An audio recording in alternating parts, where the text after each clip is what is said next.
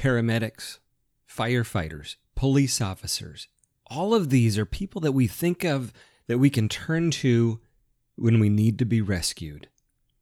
And we're trained that rescuing is a kind, neighborly, honorable thing to do.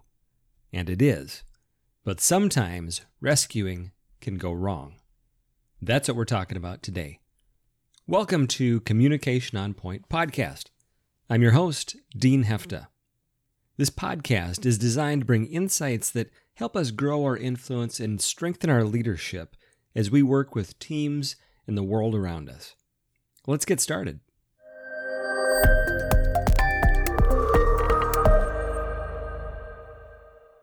Ah, the rescuers. People that we hold up as heroes. People that are willing to risk their own safety and give of themselves to help others around them. It's remarkable the impact that people with a rescuer's heart can have on our society, on our safety, on our health. Whether it's a nurse, a doctor, a firefighter, a police officer, whoever it is that's willing to give of themselves to serve others. The list can go on, and you can think of some right now that have maybe provided rescuing service in your neighborhood, in your community, in your life. And the mindset of the rescuer is powerful, a positive element of a civil society, of a, of a healthy society. But there's a challenge. There's a challenge that can happen when the rescuer mindset, the behaviors of the rescuer move into our day to day environment with the people that we interact with, maybe even how we approach daily interactions around us. And that's really the point of today's conversation is understanding the language that the rescuer uses when we're in that position of the rescuer, what the language is that we can look for, how we're communicating with the world around us, and what that's telling us about the mindset, the beliefs, what's going on under, underneath the surface, and some of the risks if we find ourselves in full rescuer mode on a daily basis. So, when I use the term rescuer, I, I, think of it as there are positive connotations, you know, the people that literally rescue people from danger. And there is also a negative connotation, a misapplication of rescuing that turns into a unhealthy position for us to take with the world around us. And we can get some indication of somebody moving into that rescuer position by understanding the language that's being used. You think about these phrases. Think about someone saying, Oh, you poor thing. Oh, anytime you need me to do something for you, you just let me know. Oh, this is going to be really challenging for you. Let me do it instead you know what? It's not a big deal. I'll take care of it this weekend. I'll do it myself. I don't want you to be troubled by it. See, that language is indicating, there's lots of different phrases that we can look for and hear around us. It's indicating, it's communicating, I can't really do it. I'm not up to the task, but somebody else is. They're they're going to rescue me. And it's really a one down position in that full rescuer mode, saying, I'm here for you. And you know what? I'm stepping in because I don't think you can do it. And some of the greatest insights about the rescuer and its relationship to other positions that we might take on come from Stephen Karpman. He created something called the drama triangle and identified one of the three positions that need to be filled for us to have drama in our life is the rescuer. That rescuer position, it's a mindset. It's not that someone is born a rescuer or they are a quote unquote rescuer. We all slip into this mode, this mindset of taking on or taking over for others. There's some key things to understand about the mindset that we have when we're in that rescuer mode. The position that we have, and we convey this in the language we use, is some form of, you need my help. You can't do this without me. It's a good thing I'm here. That type of position. And in fact, when I'm in that rescuer position, I might feel a little bit guilty if I don't do it. I feel like it's a part of my identity. Like I, I need to do this. And if I do this for you, if I take this on for you, if I rescue you, then I'm going to be more valuable because of it, right? I mean, that's kind of going on under the surface there. It's it's important for me to do this for you so that I feel better. And the challenge there is the focus isn't on the other person and the long-term needs that they have, but rather the immediate gratification of me in this moment. I'm trying to eliminate discomfort maybe, or I can't watch somebody struggle to learn or do something. It's painful for me, so I'm going to step in and just do it on their behalf. Maybe somebody has a challenge or something they're facing. And my position is, you know, I'm a nice person. I'm a helpful person. And if you listen to me, I can fix you. That's how good of a person I am. In fact, if you listen well enough, you're going to feel good because of me. I can make this pain go away. So there's this protector position that the rescuer comes in, it shields maybe a person from the pain of the world or the challenge of failure or the struggle of working through something that's hard or new. So you can be listening for the language of the rescuer as you look around. And we think about that. Well, on the surface, it's like, well, what's so bad about the rescuer? What's wrong with that? I mean, it seems like a good thing. It seems like a benevolent, helpful, caring position. And it is. But every action, every decision, every comment that we choose to make will have some sort of consequence. And that's what's at stake here when we are taking on that rescuer position in situations that don't require rescuing. That's the difference. There are points where it's important for us to be able to step in. But many times, when we step in too quickly, we're creating consequences down the road. What might those consequences be? This is whether I'm a parent, a friend, a manager, a politician. When I take on that position of rescuer and I communicate with the world around me in that language, there's long term consequences. What are those? Well, you think about it. If if you are someone who has always been rescued, what does that turn into? Well, it breeds victimhood. See, why would I need to be rescued if I wasn't, you could say, victimized in some fashion? I need a rescuer, right? It fosters helplessness. What the rescuer is subconsciously conveying is you can't do this yourself. You can't do this without me. I'm here. I'm the white knight here on my horse to rescue you. It prevents the development of accountability. Maybe if that rescuer is continually stepping in to my feedback loop, all of us live in some form of a feedback loop in our lives. I do something, I say something, and then later something happens. And if that rescuer is stepping into the position preventing the feedback loop from being completed and they are taking on the burden of somebody else's actions, then how do I ever learn to take accountability for what I say or for what I do? So the rescuer potentially prevents my learning of accountability because of the interruption of that loop. It could encourage entitlement. Think about that. If, if somebody in my life, my whole life, stepped in and did something for me. Uh, my laundry, uh, washed my car, you know, picked up picked up my dry cleaning, you name it. They continually did something for me.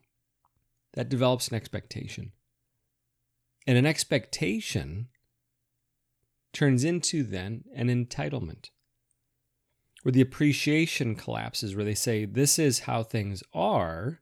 This is not a gift. This is not exceptional. This is just how things are. And it now becomes an entitled. I am entitled to this because my whole life, the rescuer has stepped in and done this for me. That's a hard thing to break. It's it's like a drug. And we all, each of us, have something that we feel entitled to. Now, I know what you're thinking. You're like, well, I'm not entitled. I don't have anything I'm entitled to. certainly there there is something in our world where we have expectations of how things are going to be or who's going to do something for us. It could be as simple as every time I go to the bank, that teller gives me a piece of candy in the little tube that comes out and gives me my receipt. And when that doesn't happen, I'm disappointed. Something as small as getting a piece of candy every time I go to the teller becomes a form of entitlement. So these things can be very big, they can be very small, but they happen. And the challenge in that rescuer position is it feeds into that because it interrupts that learning loop of accountability and feeds into the belief that I am helpless to take action on my part to do what must be done and to deal with challenges and struggles and hardships. So you could say that it prevents the development of the accountability muscles that help us to be successful in our life. So when you look at the impact of perpetual rescuer mode, it's a big deal. It's very significant. I was doing a training uh, a few months ago, and one of the attendees was there with a couple of coworkers, and later one of the people from that group reached out to me and we were talking and chatting and the comment was did you notice that she was kind of quiet leaving training? I said yeah a little bit. What's what's up? She said well on the way back to the office she said you know for years i thought i have been being helpful to others and i've just realized i've been a rescuer and I've actually been contributing to a problem that we've been having as an office. That's a stark realization. You see, underneath the behavior of the rescuer is more than likely positive intentions, good intentions to sincerely help, sincerely care for other people. And it's those good intentions that lead to that willingness to sacrifice of themselves to help others to jump in and do it for somebody else because they don't want to see people suffer. So it leads to what do we do about it? Well, it's really about context. It's about the time frame that we measure things in. It's our view towards others and a recognition in ourself that struggle has been important to our own development and that quickly intervening and preventing the struggle of others is, is actually oftentimes doing them a disservice. So this can affect First, how we communicate with ourselves when we see challenges in others around us. And then, how do we communicate with them in that situation? So, if I have a tendency to end up in that rescuer position, you know, I have good intentions, I have a desire to help, and I don't know how else to do it. I can use phrases like, I care about you. I want you to know that I that I care about you. And I also know that you are capable of handling this. I'm here to support you. And I know that you can work through this and that you can do it. See, I'm not abandoning them. It's not a binary question of do I let them suffer or do I just jump in and do it? It's infusing the courage that they have the capability to deal with this situation. I can be here to whatever level they need, but I can't do it on their behalf. And that's the key is I can't step in and do things that others have the capability of doing because every time I do that, I will reduce the belief that they have in their ability to do. That's affected by how I communicate, the things that I say, the phrases that I use, the actions that I take. Like, well, I just went ahead and did that anyway. That way you don't have to worry about it. Again, there I am communicating through my actions that I don't really believe they can do it, at least not well. I can listen actively I can let them know, hey, I'm willing to hear you out. I'm I'm here to listen to your problem. And that conversation has to be with me maintaining the belief that the problem is theirs to solve and not mine to own. So the question continually becomes whose problem is it? If it's their problem, hey, I can be here as a sounding board. I can be a coach. I can be here how you need me to be. But the problem is not mine. And I've seen this so often where this desire to help turns into burnout because they end up taking on everybody else's problem. Maybe they're a manager and everybody just brings, the whole team brings their problems to the manager. And before you know it, the manager is working 100 hours a week, stressed out, not sleeping, thinking they are a hero. And they're communicating to the team hey, if you've got a problem, I'm here to solve it. They believe if they do that enough, they can make others feel good. But the reality is, it is up to the others to make themselves feel good. And I need to make sure that people know that they are accountable for their actions and that they always have a choice. I can I can listen to you now if you want, or if you, it's better for you, you, I've got some time on Tuesday afternoon. You can give me a call then. What's best for you? I'm not going to change my world just to appease you. So it takes constraint, restraint, and context of recognizing that in this moment, the goal is not to eliminate pain and discomfort and struggle from the other person. The reality is that pain, discomfort, and struggle is a part of their development. And that pain is letting them know that there is some level of skill that they need to develop. See, that pain is a feedback loop. Now, as a, as a coach, as a friend, as a mentor, as a manager, whatever role I have, I can be there to guide, to support, to encourage, to do different things. But as soon as I communicate to them that they can't do it, or I'll do it instead for them, I'm beginning to prevent the development of that muscle. So, you find yourself being drawn to that rescuer position. Reflect on the language that we use. Do I want to step in and say, I can do this? I'll take care of this. I don't want you to worry about it. Or do we have a tendency to balance between helping people through challenges and yet letting them experience the challenge so that they can grow over the course of time. It's about balance and it's about recognizing whose problem is this right now and how can I communicate in a way that's helpful for that development over the long term and not just getting through the discomfort of today. Let's make sure that our rescuers stay heroes. Our firefighters, our physicians, our teachers, all of the people that we rely on to step in when things really are an emergency.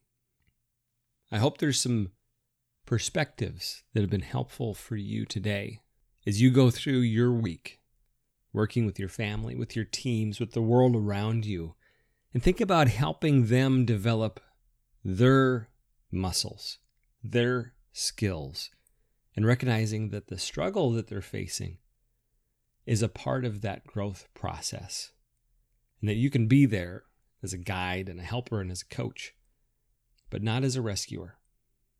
I appreciate you joining me this week, and I look forward to connecting with you again next week.